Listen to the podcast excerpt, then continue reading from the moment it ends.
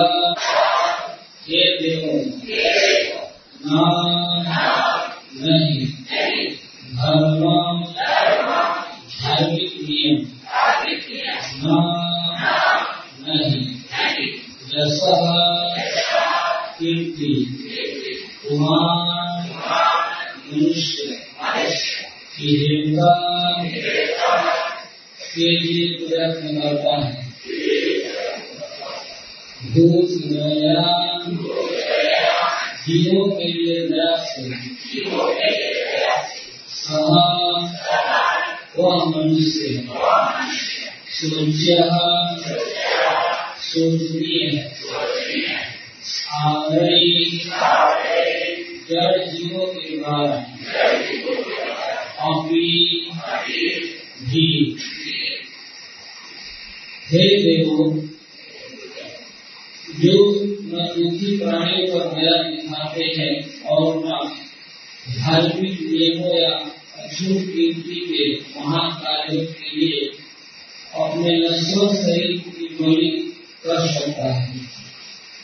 वह निश्चय ही जड़ प्राणियों के द्वारा दिखाया जाता है। इस प्रसंग में भगवान श्री कृष्ण, भगवान श्री चैतन्य महाप्रभु वृंदावन के छह गोस्वामियों ने एक आदर्श स्थापित किया है जहाँ पर श्री चैतन्य महाप्रभु का संबंध है श्रीमद भागवत में कहा गया है लक्ष्मी माया प्रयोग महापुरुष हम भगवान के उन चरण कमलों को नमस्कार करते हैं। जिनका मनुष्य को सदैव स्मरण करना चाहिए। उन्होंने अपना गृहस्थ जीवन यहाँ तक कि अपनी नित्य सन्निधि को भी त्याग दिया। जिनकी पूजा स्वर्ग के राशि पर करते हैं, वे भौतिक माया के द्वारा मोहग्रस्त पतित आत्माओं के उद्धार के लिए वन में चले गए। संन्यास ग्रहण करने का अभिप्राय है नागरिक रूप से आत्महत्या किंतु संन्यास प्रत्येक ब्राह्मण अर्थात प्रत्येक प्रथम कोटि के मनुष्य के लिए तो अनिवार्य है श्री चेतन महाप्रभु की पत्नी अत्यंत पौराणिक एवं सुंदरी थी और उनकी माता अत्यंत स्नेह हुई थी उनके परिवार के सदस्यों का व्यवहार इतना मधुर था कि देवता भी ऐसे घरों घरेलू की कामना नहीं कर सकते थे फिर भी संसार की पतित आत्माओं के उद्धार के लिए चैतन्य महाप्रभु ने चौबीस वर्ष की आयु में वेद त्याग कर संन्यास धारण कर लिया उन्होंने कठोर सन्यासी का जीवन बिताया और सभी शारीरिक सुखों का त्याग किया। इसी प्रकार उन छह गोस्वामी समाज में भी अच्छे पदों पर मंत्री थे किंतु वे सब कुछ त्याग कर श्री चैतन्य महाप्रभु के आंदोलन में सम्मिलित हो गए। श्रीनिवास आज़ाद कहते हैं प्रेतवा पूर्ण अवशेष मंडलपति श्रेणी सदा उत्सव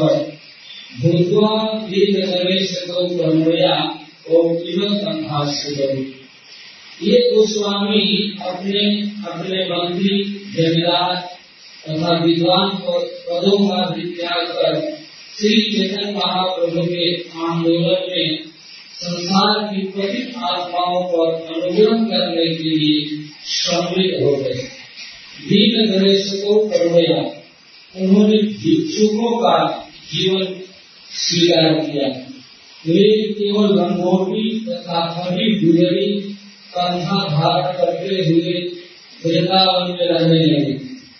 और चेतन महाप्रभु की आज्ञा का पालन करते थे, जिससे वृंदावन की विगत कीर्ति पुनः हो सके। इसी प्रकार जिन लोगों की जिन लोगों को सुख सुविधा प्राप्त है, उन्हें चाहिए कि वे सभी आत्माओं के उद्धार हेतु श्री कृष्ण भावना आंदोलन में शामिल हो भूत दया, माया विरोध दैवई शिकरण तथा तीन गणेशों करुणा इन सभी शब्दों से यही अर्थ निकलता है कि शब्द उन लोगों के लिए है जो मानव समाज को उचित ज्ञान उठाना चाहते हैं। अत्यंत साधक है मनुष्य को चाहिए कि केवल महाप्रभु के केवल महाप्रभु स्वगोस्वामी तथा सभी उन महर्षि बीजी के आदेशों का अनुसरण करते हुए श्री कृष्ण भावनामृत आंदोलन में सम्मिलित है। क्षणिक सुखों को क्षणिक सुखों के लिए अपने जीवन को व्यर्थ न जाने मनुष्यों को चाहिए कि उस अच्छे कार्य में लगाए अंततः इस शरीर को नष्ट होना है। अतः मनुष्य को चाहिए कि इसका उत्सर्ग सारे संसार में धर्म फैलाने के लिए सुधार नहीं करे। हरे कृष्ण। वर्ष पहले इस देश में एक बहुत बड़े ब्राह्मण हुए।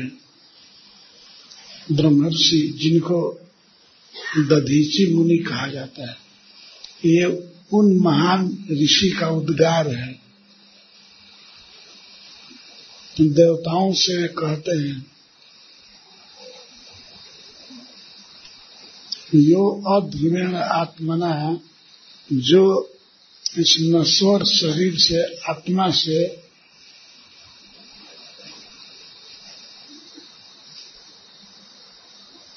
न तो धर्म करता है, न जस कमाता है। जीवों पर दया द्वारा।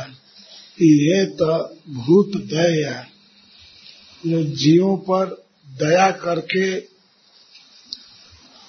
कीर्ति कम नहीं कमाता है या धर्म का आचरण नहीं करता है तो वह मनुष्य स्थावरों के द्वारा भी स्वच्छ है। स्थावर कहते हैं जो जीव एक ही जगह स्थित रहते हैं, जैसे वृक्ष।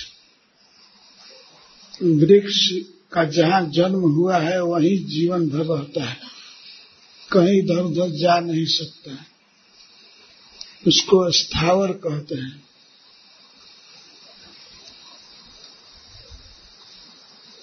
पर जो मनुष्य घूमते हैं, बोलते हैं कई जगह जाते हैं, वे यदि धर्म का आचरण न करें और जीव पर दया करके अमर कीर्ति न कमाएँ तो वे वृक्षों के द्वारा भी सोचनीय हैं। वृक्ष भी सोच करते हैं कि हाय, इसको क्यों मनुष्य जन्म मिला? बेकार जन्म गया। ये दधीची मुनि का उद्गार है और देवताओं के प्रति। इसीलिए इसमें संबोधन है नाथा। नाथा मैंने हे हमारे स्वामी गण देव लोग से आए हैं, देवता लोग तो स्वामी हैं ही सबके मालिक हैं। कि शिष्टाचार का पालन करते हुए दधीची मुनि कहते हैं, हे नाथा, हे देवताओं जो मनुष्य इस अध्रुवेण आत्मना, इस अध्रुव शरीर से जीव पर दया करके धर्म नहीं कमाता है या जस नहीं कमाता है तो उस मनुष्य का जीवन वृक्षों के द्वारा भी सोचने लायक उनसे भी गर्हित है।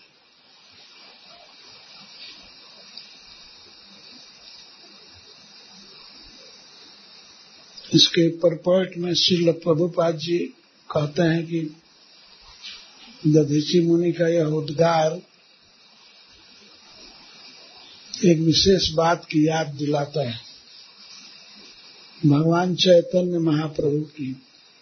भगवान चैतन्य महाप्रभु ने जीवों की के सुख के लिए दया करके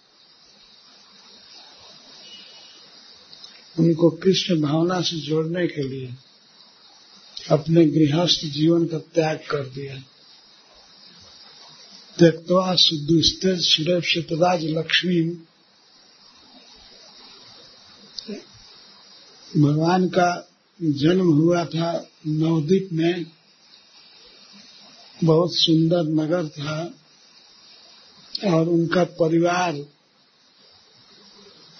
पूर्ण अनुकूल था। पत्नी तो साक्षात लक्ष्मी ही थी,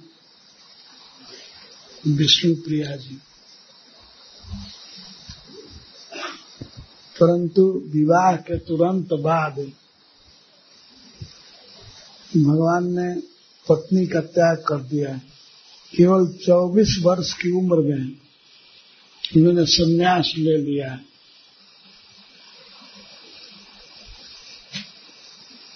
जब वे 20 वर्ष के थे, उस समय उनका विवाह हुआ है। और 24 वर्ष में संन्यास ले लिए। कोई परिवार में दिक्कत नहीं थी, पत्नी अनुकूल थी, और अपनी माता परम स्नेहमयी थी, सची माता। सब कुछ सुख भरा था। सारा नवद्वीप पूजा करता था। उस क्षेत्र के सबसे बड़े ब्राह्मण श्री अद्वैताचार्य। वे तो चैतन्य को, निमाई को भगवान की तरह मानते थे। और श्रीवास पंडित बहुत बड़े ब्राह्मण वे अपने पुत्र की तरह मानते थे। सारा सुख था। सब बहुत सम्मान था। लेकिन फिर भी भगवान ने, चैतन्य महाप्रभु ने त्याग दिया नवद्वीप को और अपने परिवार को। इसलिए भूत दया, जीवों पर दया करके उनको कृष्ण से जोड़ने के लिए, और यही किया उनके शिष्यों ने, छह गोस्वामियों ने। छह गोस्वामियों में रूप गोस्वामी, सनातन गोस्वामी, रघुज गौ, रघुनाथ गोस्वामी, रघुनाथ भट्ट गोस्वामी, जीव गोस्वामी और गोपाल भट्ट गोस्वामी, छह गोस्वामी। इन्होंने भी वही किया, अपना बहुत बड़ा बड़ा पद छोड़ दिया। बहुत बड़े बड़े जमींदार थे ये। एक प्रकार के राजा ही थे। बहुत धनी थे। सारा सुख छोड़ दिए। जीवों पर दया करके, उनको सिखाने के लिए। ये सब अपना अपना पद छोड़ करके भगवान चैतन्य महाप्रभु का अनुसरण किए। बहुत बड़ी बड़ी कथाएँ हैं। एक एक गोस्वामी का बताने में तो बहुत समय लगेगा। हम एक दो गोस्वामी का बताना चाहते हैं, कैसे उन्होंने त्याग किया। रूप गोस्वामी के विषय में और श्री सनातन गोस्वामी के विषय में तो हम कभी कभी कह चुके हैं। लेकिन अन्य गोस्वामियों में जैसे रघुनाथ दास गोस्वामी, इनके विषय में कुछ नहीं कहे हैं तो उन्हीं के विषय में कहना चाहते हैं। किस प्रकार रघुनाथ दास गोस्वामी ने त्याग किया? एक बहुत बड़े जमींदार के पुत्र थे। दो भाई थे इनके पिताजी इनके पिताजी का नाम था गोवर्धन मजुमदार। और इनके ताऊ थे, इनके पिता के बड़े भाई हिरण मजुमदार। ये दो भाई थे और इनकी वार्षिक आमदनी कितनी थी? आठ लाख स्वर्ण मुद्रा।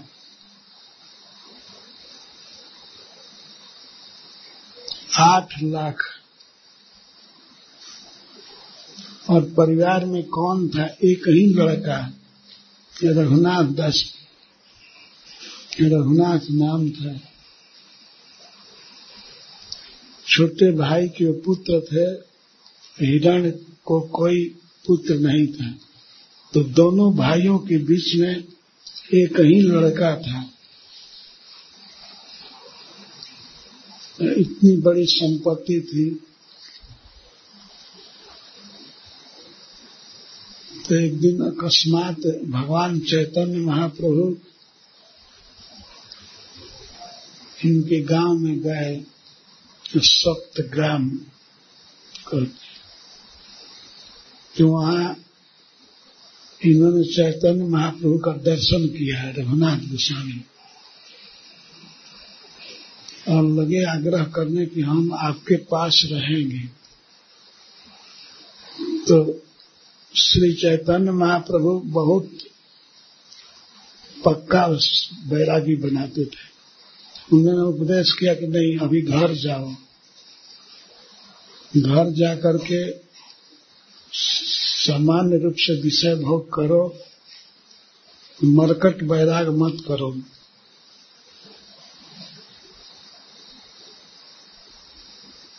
फिर उन्होंने कह दिया, मैं वृंदावन जा रहा हूँ। वृंदावन से जब मैं आऊँगा, जब जब जैसी तुम्हारी इच्छा उसमें करना लेकिन अभी घर जाओ। तो भगवान के चरणों का दर्शन कर लिया। रघुनाथ दास गोस्वामी ने इनका मन संसार में बिल्कुल नहीं लगता था। वे हमेशा यही चिंता करते थे, कब मैं नीलाचल जाऊँगा। चैतन्य महाप्रभु का पता लगाते रहते थे कि वृंदावन से कब आ रहे हैं। इनको पता लगा कि वे आ गए हैं। तो रात दिन रोते रहते थे। हा गौरांग, है जीवन सर्वस्व, आप कब मिलेंगे? और एक एक दिन उनका युगों के समान बीतता था। घर छोड़ करके जाना चाहते थे नीलाचल इसी बीच में क्या हुआ कि नित्यानंद प्रभु आ गए। इनके गाँव में। और बहुत लोगों के साथ ये गए मिलने के लिए। नित्यानंद प्रभु बहुत प्रेम किए, कहा कि हमारे बगल में बैठो। बैठे और भगवान नित्यानंद प्रभु ने आज्ञा दिया तुम बहुत धनी हो तो यहाँ आज जितने लोग आएँगे, उनको दही चिवड़ा खिलाओ।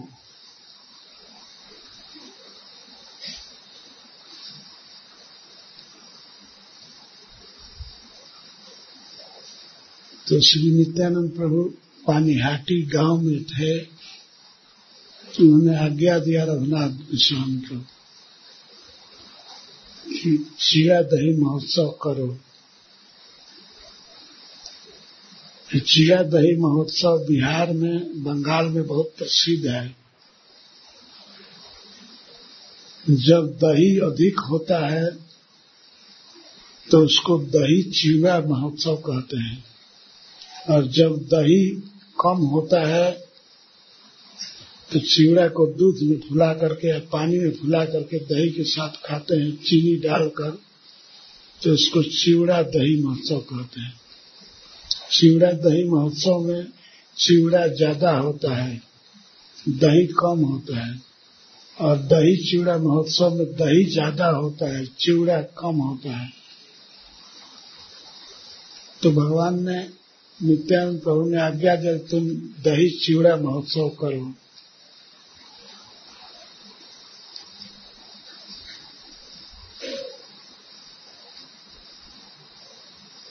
रघुनाथ गोस्वामी आज्ञा दिए बहुत से सेवकों को।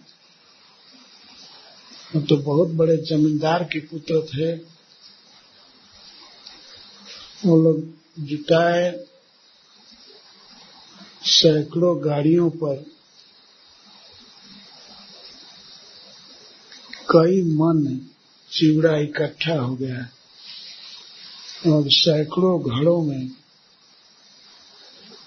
दही आया भिन्न भिन्न लोग लाए। वहाँ बहुत बड़ा समाज जुट गया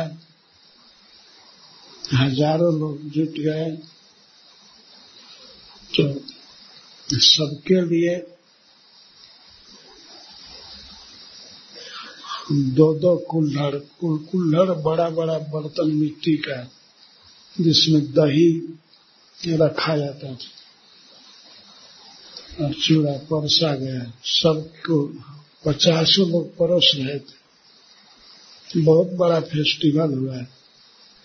वह फेस्टिवल इतना प्रसिद्ध है कि आज तक ये महोत्सव मनाया जाता है। इसी महीने में पड़ता है। मई के महीने में। शिवड़ा दही महोत्सव कहते हैं।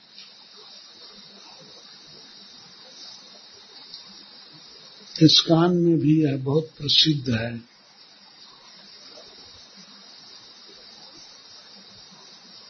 नित्यानंद प्रभु उस महोत्सव में खाए।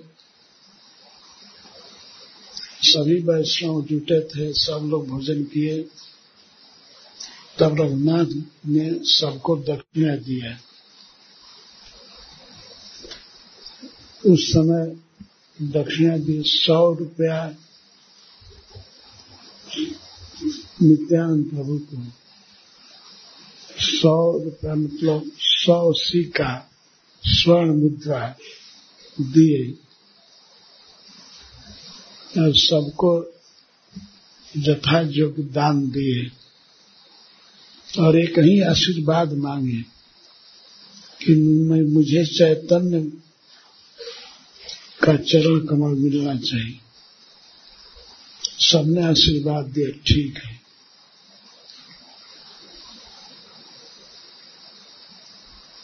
शाम हो गई तो राघव पंडित वहीं के पानीहाटी के ही थे। रात को नित्यानंद प्रभु वहीं रुके तो रघुनाथ दास भी वहीं रुके। यद्यपि उनके साथ सैकड़ों लोग आए थे उनकी निगरानी रखने के लिए। सबको लगाया था गोवर्धन मुजुमदार ने कि कहीं ये लड़का भाग न जाए। ये हमेशा भागने की चेष्टा करते थे नीलाचल जाने की।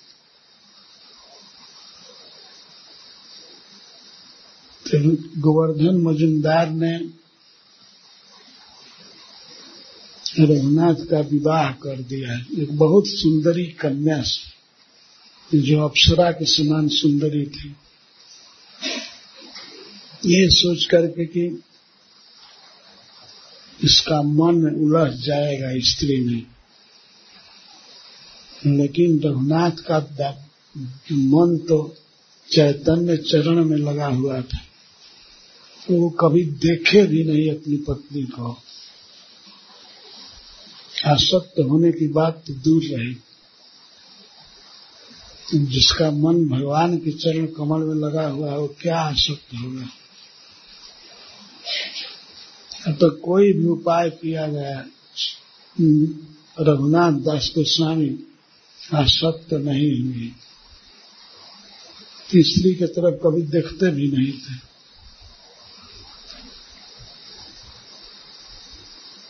प्रतिदिन रघुनाथ अपने घर से भागना चाहते थे।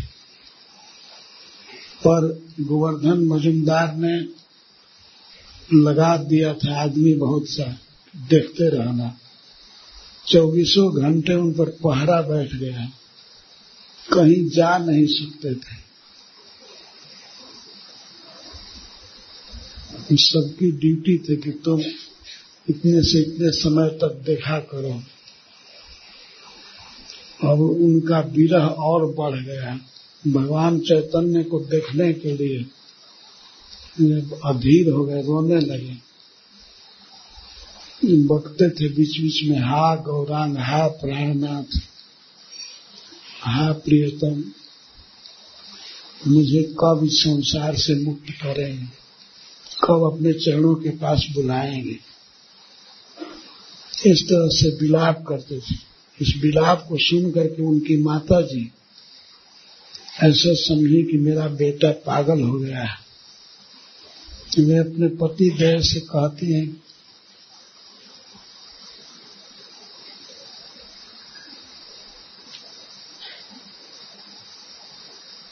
इसको घर में बंद रखिए कि कभी भी भाग सकता है, इसका दिमाग काम नहीं कर रहा है। तो पतिदेव ने समझाया कि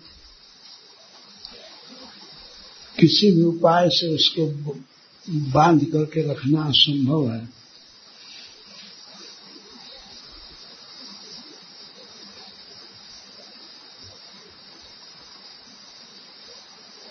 वह बेचारी और दुखी हो गई। उसने सुना कि इसको बाँध रखना असंभव है। क्योंकि गोवर्धन जी ने कह दिया कि बाँध करके तो पशु को रखा जाता है, ये बंद कर रहेगा नहीं। तो इसीलिए वे और पहरेदार बढ़ा दिए।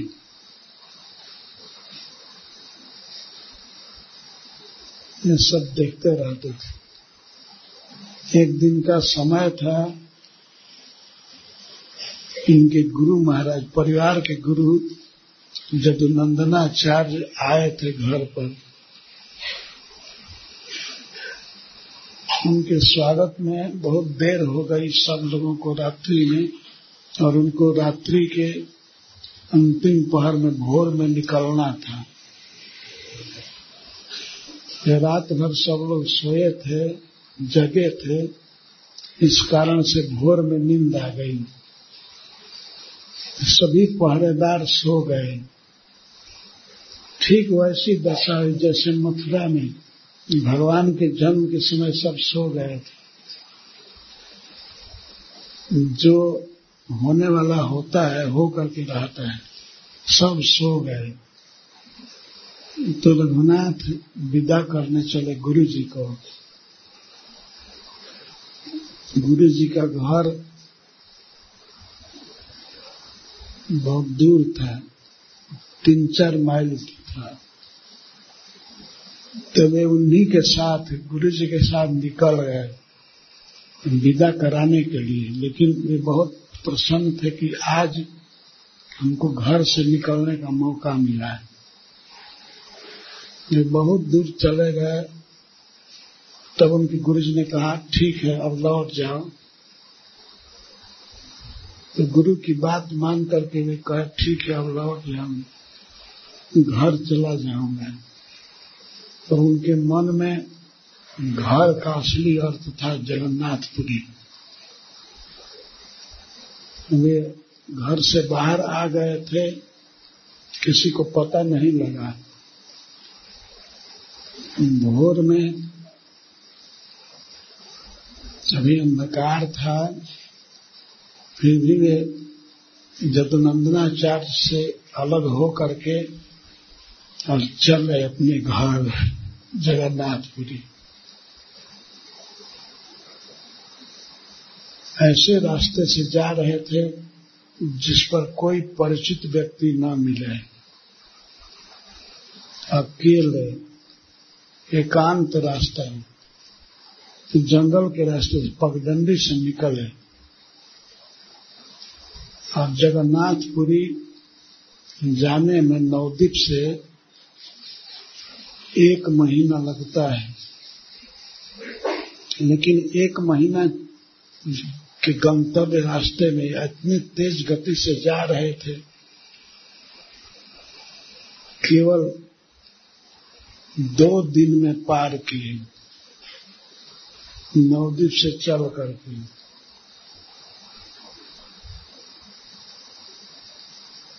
ये रास्ता भक्तों को मालूम है जैसे सबसे पहले इस समय नवदीप से आएँगे कलकत्ता।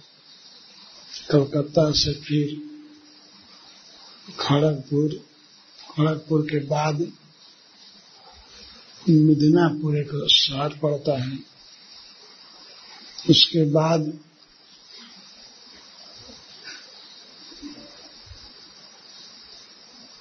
जलेश्वर, बालेश्वर, उसके बाद जगन्नाथपुरी। जो बहुत लंबा रास्ता है। एक महीना चल करके लोग पहुँचते थे। और उस रास्ते को रघुनाथ दास गोस्वामी दो दिन में पार किए। खा नहीं रहे थे कभी। नंगे पाल चलते थे। ऐसे रघुनाथ दास गोस्वामी जो कि अपने घर के बगीचे में भी जब निकलते थे तभी पालकी से चलते थे। घर के बगीचे में घूमने के लिए पालकी से जाते थे, कभी पैदल नहीं चले थे। पचास गज भी पैदल नहीं चले थे। ये रघुनाथ दास गोस्वामी, भगवान चैतन्य को देखने के लिए रात दिन दौड़ करके जा रहे थे जगन्नाथपुरी। इसलिए दो दिन में पहुँच गए भूख, प्यास की कोई चिंता नहीं थी।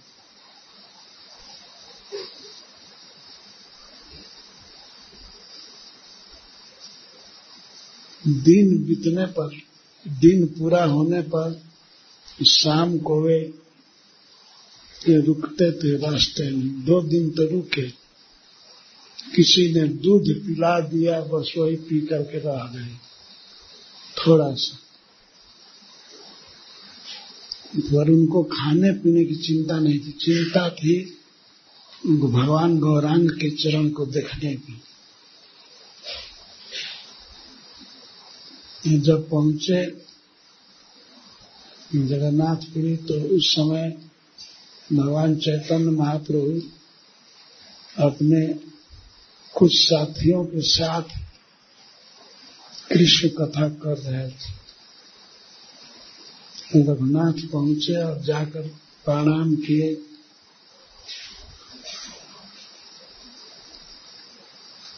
तो भगवान चैतन्य महाप्रभु के साथी दामोदर पंडित ने बताया स्वरूप दामोदर। स्वरूप दामोदर जी ने कहा, ये गोवर्धन मजुमदार के पुत्र हैं। तो भगवान चैतन्य तो जानते थे सर्वज्ञ हैं। वे तुरंत कहे, रघुनाथ, तुमको कारागृह से मुक्ति कैसे मिल गई?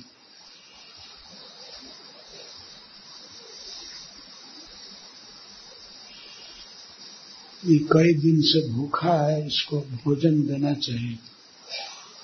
तो गोविंद जो सेवा करते थे, भगवान चैतन्य महाप्रभु की, गोविंद ने कहा कि प्रसाद पालो। तो रघुनाथ ने कहा कि मैं अभी स्नान करूँगा, समुद्र स्नान, और उसके बाद जगन्नाथ जी का दर्शन कर लूँगा, तब तो प्रसाद पाऊँगा। भगवान चैतन्य महाप्रभु का उच्छिष्ट दे रहे थे। गोविंद। लेकिन स्नान करने गए, समुद्र में फिर दर्शन किए, दर्शन करके आए, तब थोड़ा सा प्रसाद दिए भगवान सब शुद्धि रखते हैं। गोविंद को आज्ञा दिए कि इसको प्रसाद जगन्नाथ जी का दिया करूँ।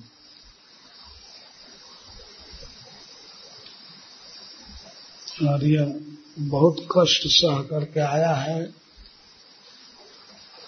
इस पर ध्यान रखो। लेकिन रघुनाथ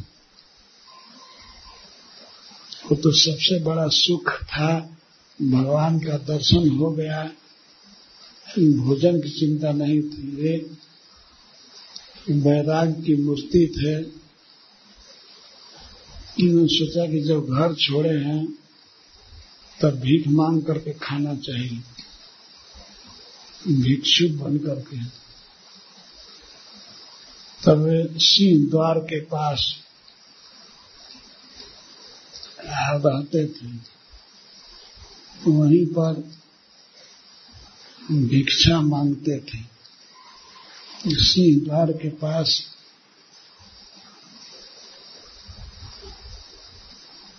कुछ लोग प्रसाद खरीद करके रखते हैं, भिक्षुकों को दिया करते हैं।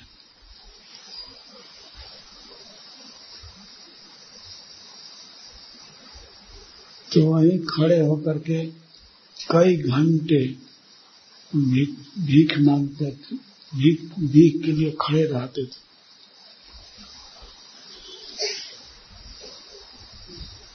वही रघुनाथ दास गोस्वामी, जो जिनकी सेवा के लिए सैकड़ों नौकर थे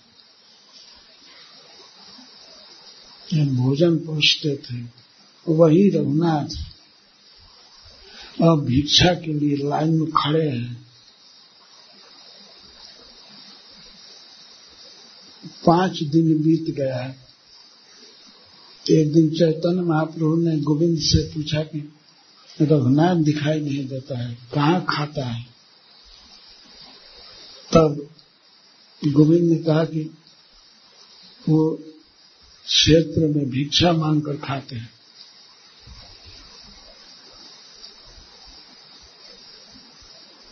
तो भगवान चैतन्य ने कह दिया, ये भिक्षा मांग करके खाना ठीक है, लेकिन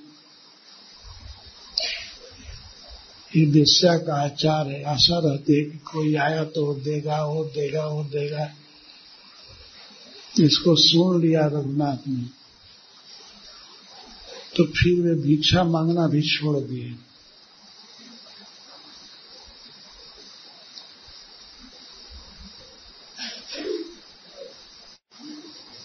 इसके बाद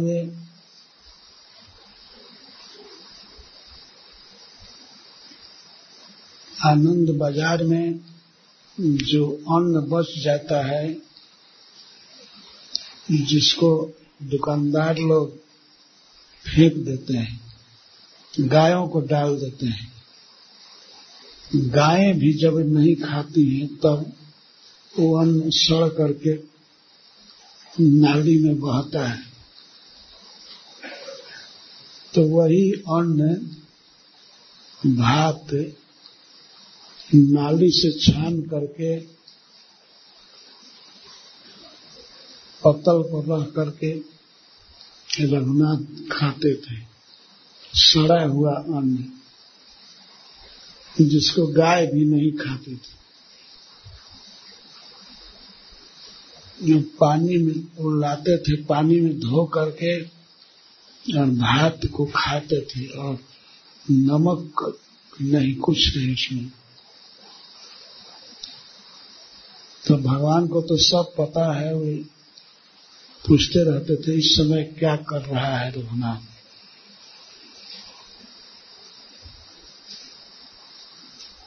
तो स्वरूप दमन जी ने बताया कि वो बहुत त्याग से रहता है। एक दिन चैतन्य महाप्रभु देख रहे थे कि रघुनाथ नाली से भात छान करके फिर पानी में धो करके, उसी भात को खा रहे थे। चैतन्य महाप्रभु ने देखा, पीछे से गए, धीरे से, और झपट करके वो पत्तल पर से भात उठा लिए। फिर रघुनाथ ने कहा, प्रभु, ऐसा मत कीजिए, ये आपके योग्य नहीं है।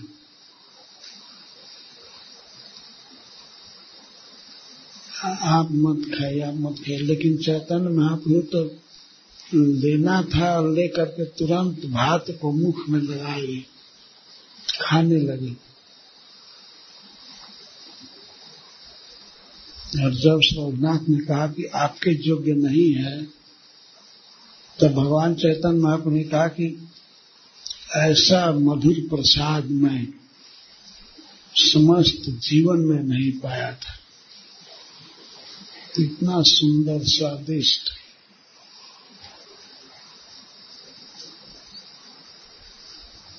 स्वरूप दामोदर जी को कहने लगे, चैतन्य महाप्रभु, देखिए यह रोज रोज इतना सुंदर प्रसाद खाता है और हमको निमंत्रण नहीं दिया है।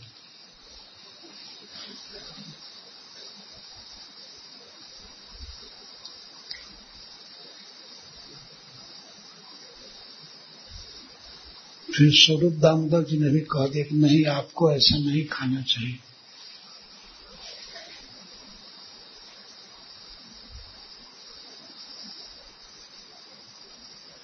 यह केवल इसी के योग्य है, रघुनाथ के योग्य?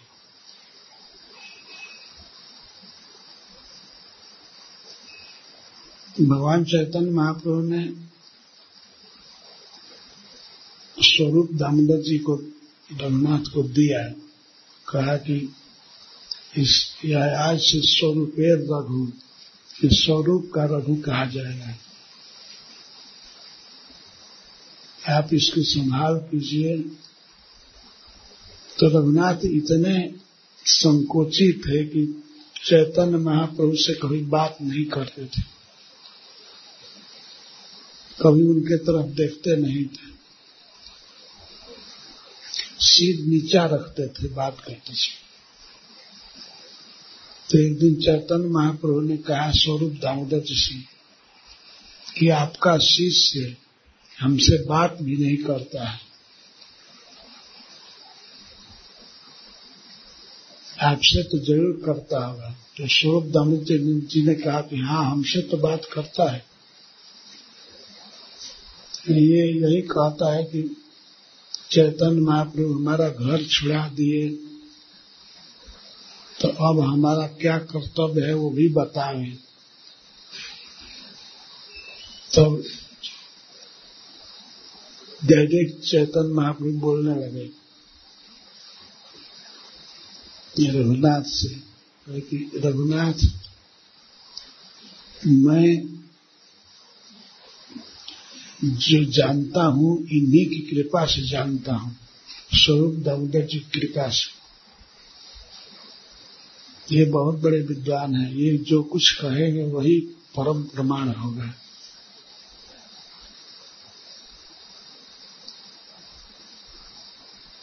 तुम इन्हीं से कुछ कुछ सीखो। तब स्वरूप दामोदर जी ने कहा, देखो, कभी अच्छा मत खाना, वो अच्छा कहाँ खाते थे? और कभी सांसारिक चर्चा मत करना, किसी की निंदा मत सुनना, किसी के गुण दोष को मत कहना। अच्छा खाना नहीं अच्छा पहनना नहीं। लोग चर्चा मत कर लें सब समय कृष्ण का नाम जपना।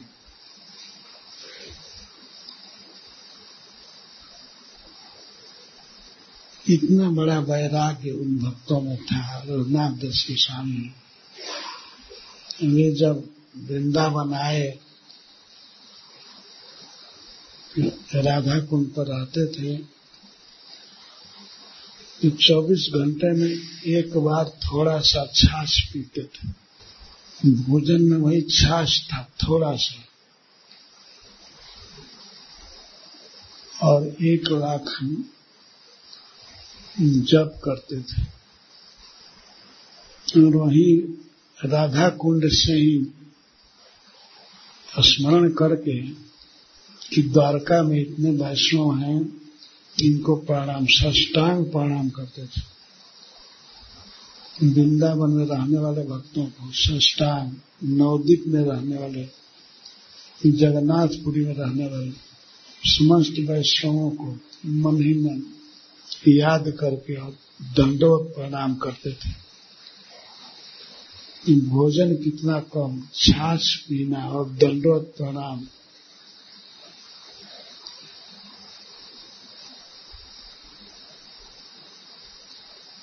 ऐसा लिखा कि एक हज़ार दंडवत प्रणाम करते थे भक्तों को।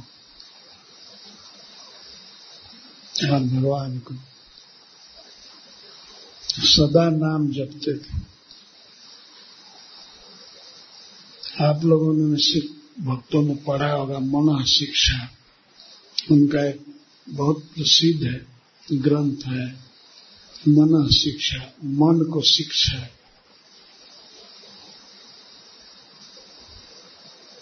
बहुत उत्कृष्ट ग्रंथ है।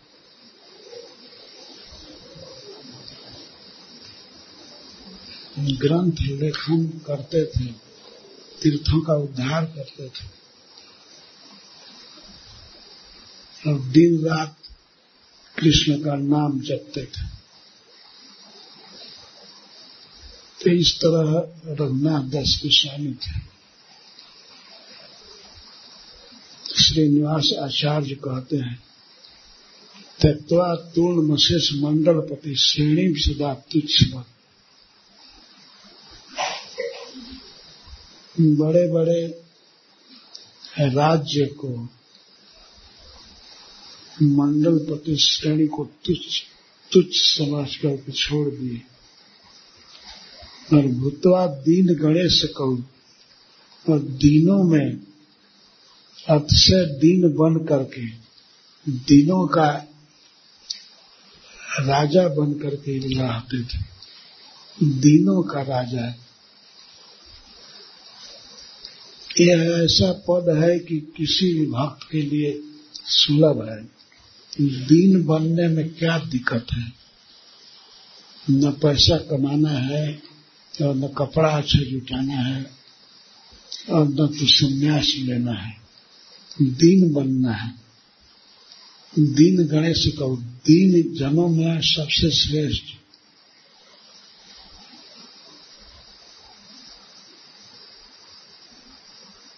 ये चैतन्य महाप्रभु का सिद्धांत है।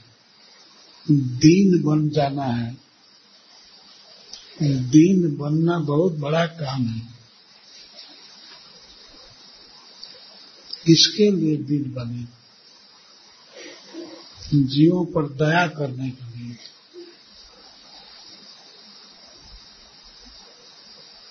जीवों पर दया करने के लिए रूप ने अपना पद छोड़ा सनातन ने पद छोड़ा है। रघुनाथ दास के स्वामी ने धाम छोड़ा है। छोड़ करके ये जीवों का उपकार कर कर सके। श्रील प्रभुपा जी कहते हैं कि यही करना है। इन गोस्वामियों से पहले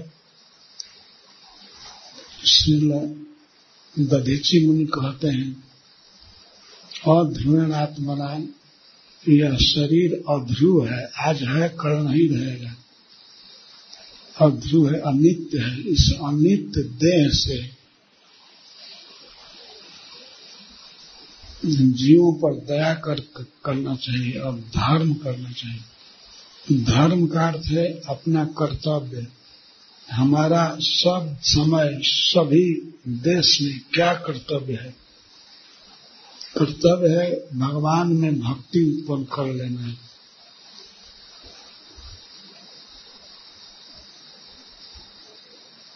भक्ति होती है, भगवान का नाम जपने से प्रणाम करने से तो यही कर्तव्य है। तो जो व्यक्ति अपने कर्तव्य को नहीं कर पाता है, भक्ति नहीं कर पाता है, और जीवों पर दया करके अमर जश नहीं कमा लेता है, उस व्यक्ति पर वृक्ष भी सोच करते हैं। स्थावर जो एक जगह से दूसरी जगह जा नहीं सकते। जहाँ जन्म भगवान ने दिया है, वहीं घाम सहते हैं, दुख सहते हैं, जाड़ा सहते हैं, आंधी सहते हैं। पर वे भी अपने अंगों से दूसरे का उपकार करते हैं। स्वयं भगवान कृष्ण कहते हैं। एक बार जमुना के तट पर गाय चराते हुए, गाय बहुत दूर निकल गए गर्मी का महीना था, धूप काफ़ी थी। जमुना के किनारे भगवान चल रहे थे, अपने सखाओं के साथ दस मित्रों के साथ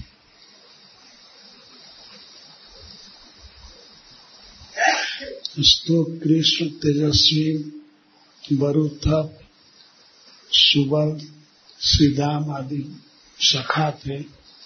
इनको दिखा करके भगवान कहने लगे, देखो मित्रों, ये महाभाग्यवान है वृक्षगण कितने उपकारी हैं।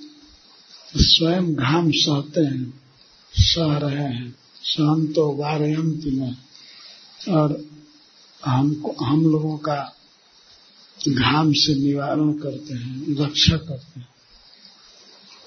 घाम से हिम से, वर्षा से, आंधी से हम लोगों की रक्षा करते हैं। देखो, इनके जीवन का एक एक अंग दूसरे के लिए काम आता है।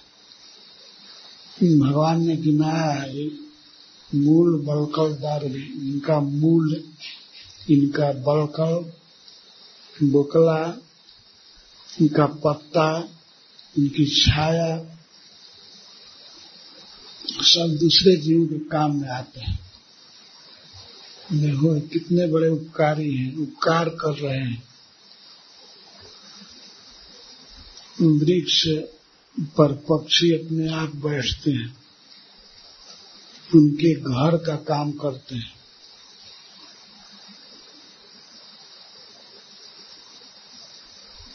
इनके शरीर का कोई अंग ऐसा है नहीं है जो बेकार जाता है।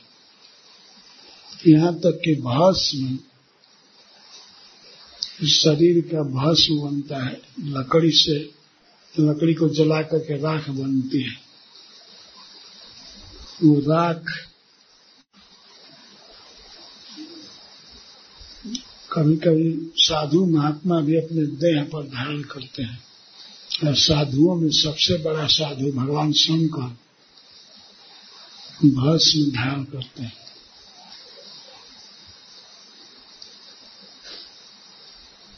और उस भस्म से हम लोग बर्तन मांजते हैं, धोते हैं, साफ़ हो जाता है। तो ऐसा इसका जीवन है कि सब काम आ रहा है। भगवान ने ध्यान से देखने को कहा अपने सखाओं को पश्य पश्यता एतान महाभारत देखो, ऐसा जीवन होना चाहिए। एतावत जन्म साफल्यम, देह नाम है देह प्राणाय अर्थ है दिया वाचा श्रेय वाचरित सदा। एतावत जन्म साफल्यम। जीवन की सफलता इसी में है कि दूसरे का उपकार किया जाए।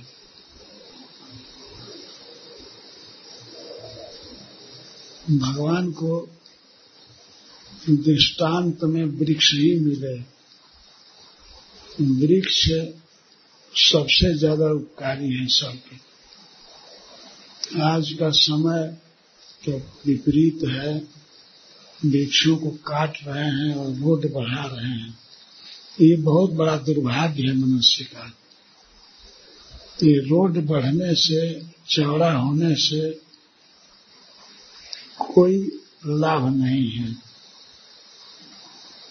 वृक्ष कटना ये बहुत बड़ा दुर्भाग्य है। वृक्ष रहना चाहिए।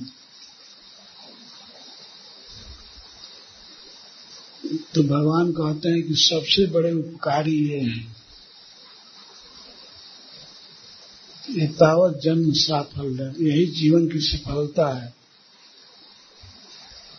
अपने पास जो कुछ है, उसके द्वारा दूसरे का उपकार करें।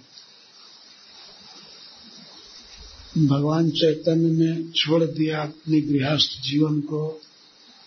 सद गोस्वामियों ने अपने सुख को तिलांजलि दिया। केवल दूसरे जीवों का हित करने के लिए, मनुष्यों का हित करने के लिए। शिल प्रभुपाद जी इसी परंपरा में हुए जो अपने दैहिक सुख का परित्याग करके अमेरिका में गए। उस समय उनके लिए वह बड़ा त्याग था। हवाई जहाज़ उस समय भी चल रहे थे। फिर भी प्रभुपाद जी जल के जहाज़ से गए।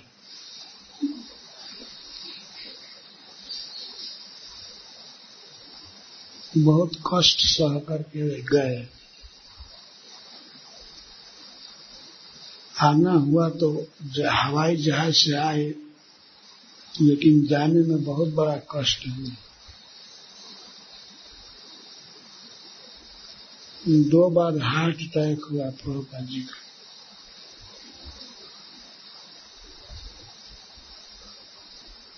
पर किसी भी तरह से जीवों का हित करना था, ये कर गए। तो प्रभुपाद जी लिखते हैं कि अपने सुख सुविधा का ध्यान न करके दूसरे के लिए कष्ट सहना, दुख सहना, यही वैष्णव का सिद्धांत है।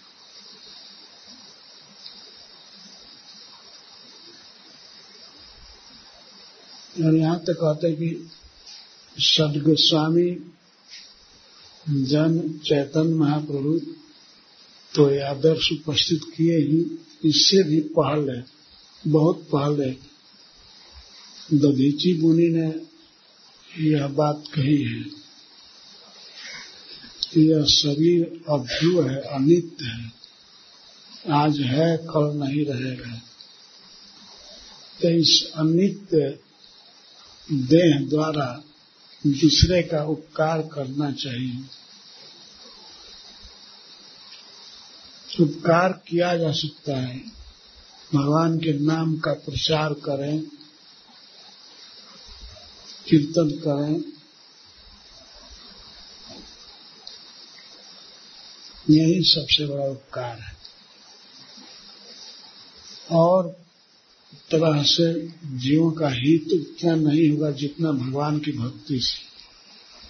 तो भक्ति सिखाना यह बहुत बड़ा उपकार है।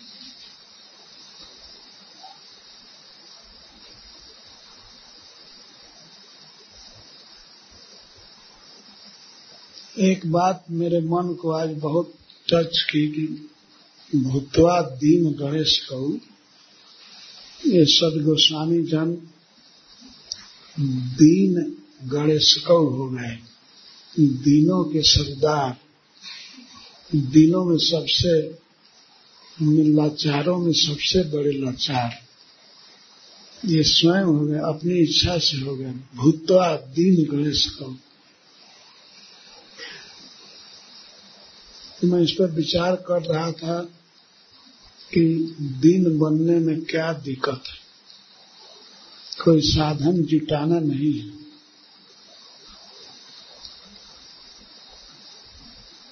यदि कोई सुविधा है अपने पास तो उसको छोड़ने में दिक्कत क्या है?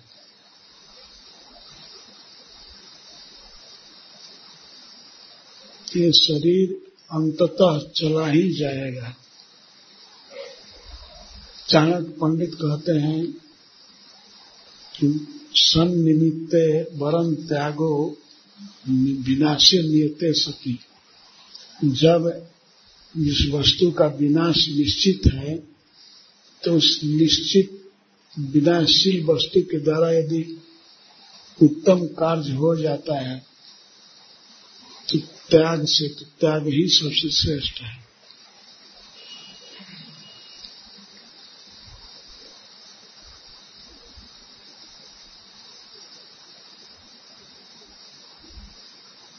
आजकल बहुत भक्त चाहते हैं हम ब्राह्मण हो जाएँ, हम सन्यासी हो जाएँगे क्या करोगे सन्यास लेकर के? केवल एक मान मिलेगा कि मान का सौ संसार भूखा दिन बनना नहीं चाहता। दिन जो भी अपनी सुविधा है उसका त्याग करना है। अरे नई नई उपाधि क्या लेनी है? हम ब्राह्मण हो जाए, हम सन्यासी हो जाए, इससे लाभ क्या होगा? हम जो नहीं है, वह हो करके अपनी घाटा में पड़ जाएँगे। अभी जो शरीर है, शरीर की जो अवस्था है, उसी में बंधन है। और शरीर की उपाधियों में सजना ठीक नहीं है।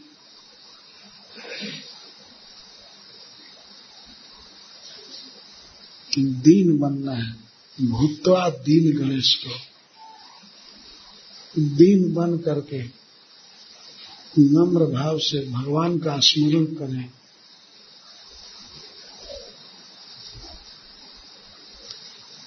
आज भी ब्रज में कोई ऐसे दिन बन करके रह सकता है। कई ऐसे महात्मा हैं जो दूसरे के घर में रहते हैं। अपना घर नहीं है अपना कोई स्थान नहीं है, लेकिन फिर भी मधुकरी करके, भिक्षा मांग करके रह जाते हैं। और भगवान का नाम रटते रहते हैं।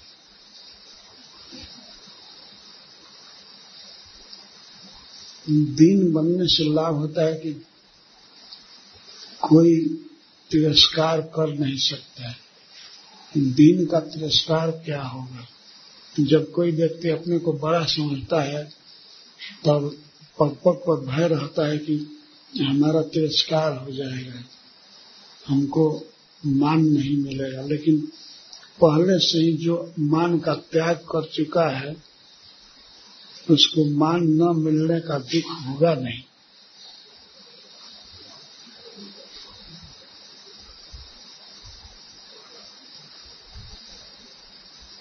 भूतवा दिन गणेश को बहुत महत्वपूर्ण वाक्य है। वे गोस्वामी जन कोई प्राकृतिक विपद में नहीं थे, कोई अभाव नहीं था, लेकिन अभाव स्वयं कर लिए। दीन बन गए। जैसे सनातन गोस्वामी। जब वे गृह त्याग करके चैतन्य महाप्रभु से मिलने आ रहे थे बनारस में तो पैदल आ रहे थे। आते आते पटना के पास पहुँचे नवदीप से आ रहे थे।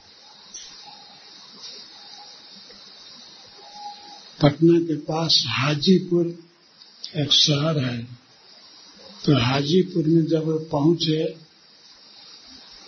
तब वहाँ उनके बहनोई श्रीकांत जी मिले। श्रीकांत जी ने कुछ देख देख कर पहचान लिया कि ये सनातन गोस्वामी है।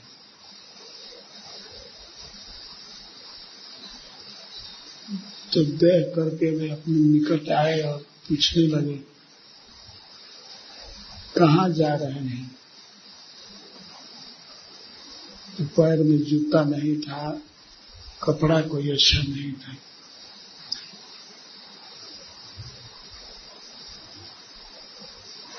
तो श्रीपाल सनातन गोस्वामी कहते हैं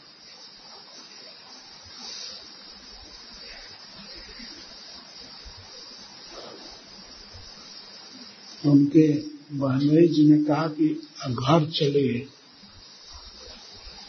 तो सनातन जी ने कहा, घर ही तो जा रहे हैं।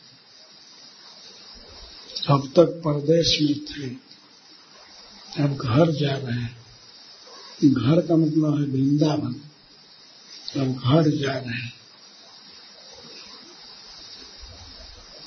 तो श्रीकांत जी ने एक बहुत अच्छा फाइन ऊन का बना हुआ कंबल जिस जो उजला ऊन था, दिया।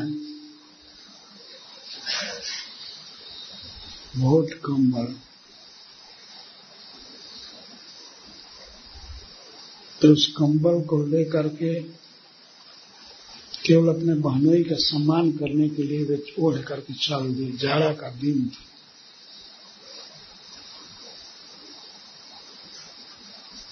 खोपीन पहने हैं।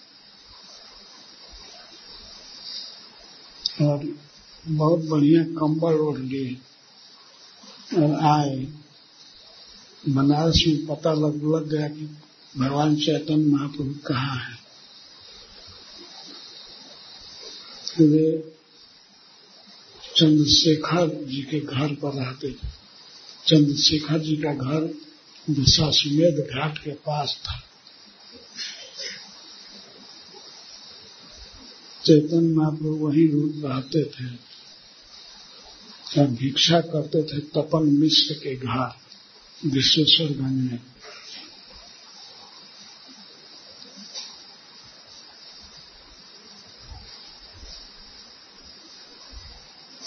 भगवान से मिले सनातन गोस्वामी, दोनों बहुत देर तक रोते रहे। एक दूसरे का आलिंगन करके।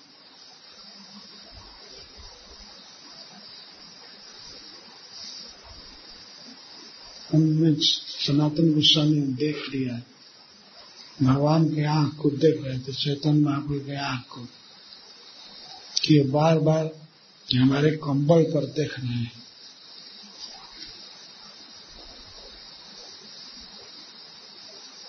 तो सनातन गोस्वामी को अच्छा नहीं लगा। तो वे समझ गए कि ये कंबल को पसंद नहीं कर रहे हैं। तो तुरंत गंगा जी के तट पर गए। एक साधु अपना कंथा अपनी गुदड़ी को सुखवा रहा था। तो सनातन जी गए। कहे कि आप हमारा एक काम कीजिए। आप एक कंठा दे दीजिए हमको और एक कंबल दे लीजिए। तो समझा कि ये मज़ाक कर रहा है। उसने कहा कि, स्वामी, आप ऐसे क्यों कह रहे आप इतना अच्छा कंबल दे रहे हैं और एक चिथड़ा लेना चाहते हैं, गुदड़ी लेना चाहते उनसे मज़ाक मत कीजिए। तब सनातन गोस्वामी ने कहा, नहीं मैं मज़ाक नहीं कर रहा मुझे ज़रूरत है। वे कंबल डाल दिए उन शादी पर और उनका कंथा ले लिए कौबीन कंथा श्रीतल। और चैतन्य महाप्रभु के पास आए। तो चैतन्य महाप्रभु इसको देखकर बहुत खुश हुए। उन्होंने उदाहरण दिया कि, सनातन, जब कोई वैद्य किसी रोगी की चिकित्सा करता है तो अच्छा वैद्य थोड़ा भी रोग बचने नहीं देता है। कृष्ण सबसे बड़े वैद्य हैं। उन्होंने देखा कि तुम राज छोड़ दिए।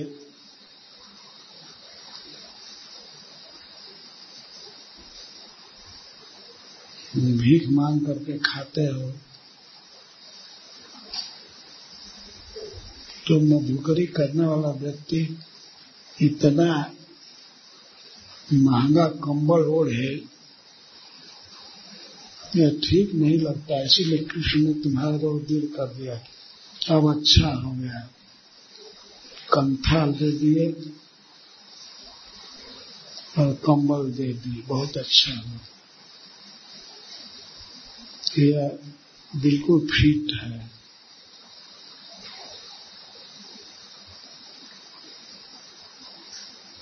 तुम ही सोचो कि इतना कंबल अच्छा ओढ़ करके जाओगे, मधुकरी करने लोग क्या कहेंगे?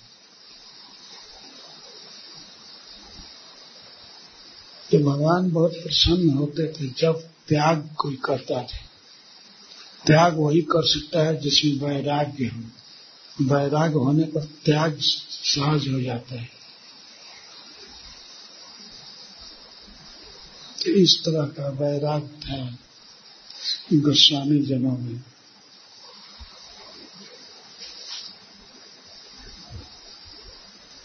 और वो त्याग स्वर्ण उनके द्वारा होता था। त्यक्ता, तूर्ण मशेष मंडल पते, श्रेणी सदा किश्वर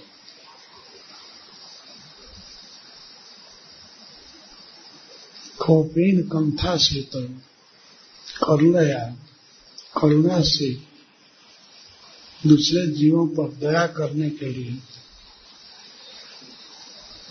कौपीन और कंथा धारण करते थे। कंथा का अर्थ होता है, बहुत पुराना कपड़ा फेंका हुआ, और उसी को सी करके, जोड़ करके, जाड़े की रक्षा की जाती है। जाड़े से अपने शरीर को बचाया जाता है। इसको कंथा कहते हैं।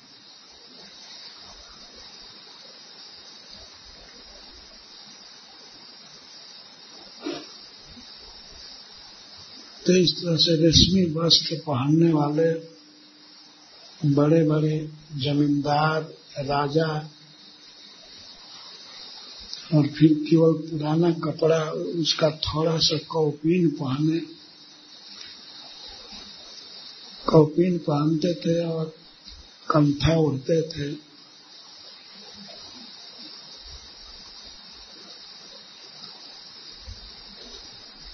दूसरे जीव का हित करने के लिए। तो ये प्रचार कर, जानते हैं, भगवान चैतन्य महाप्रभु सिद्धांत है, भोगों को भोगने से अशांति बढ़ती है, कलह बढ़ता है।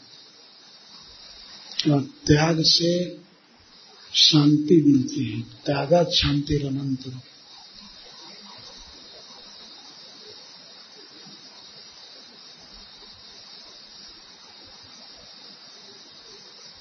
इसीलिए भूतवा दीन गणेश लोग दीन बन करके रहते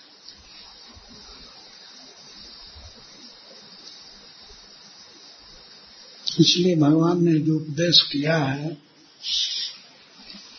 शिक्षा शिक्षा। शिक्षाष्टक में अमानिना मान देना। मान नहीं चाहना और दूसरे को मान देना। ऐसा करने से कीर्तन सब समय हो सकता है। कीर्तनीय सदा हरी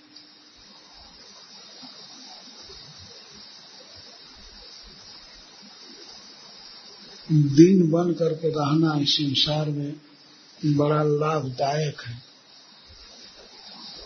भजन में कोई विघ्न नहीं हो पाएगा। भजन में विघ्न तब होता है जब व्यक्ति अपने को बड़ा मानने लगता है। मान की अपेक्षा रखता है।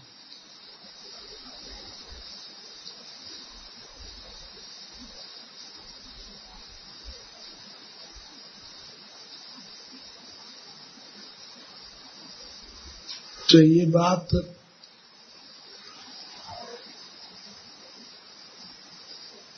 बहुत साफ़ हो गई है। दधीची मुनि के उदाहरण से उन्होंने अपने शरीर को दे दिया देवताओं के हित के लिए।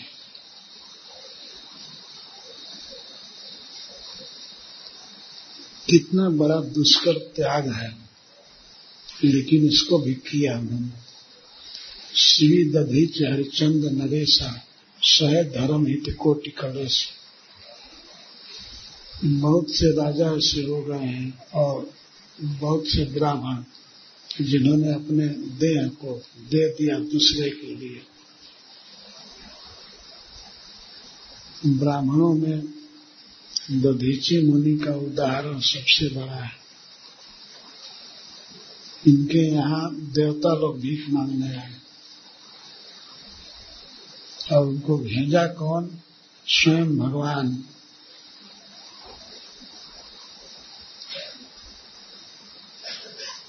तो ये उदाहरण है हम लोगों को अपने जीवन में, जितना हो सके अपनाना चाहिए। और उद्देश्य यही है कि हमारी भक्ति अक्षुण रहे, भक्ति में बाधा न हो। इसके लिए ये सब ज़रूरी है। दीन गणेश को करुणया कौपिन कंथा सिद्ध, जय श्री प्रभुपाद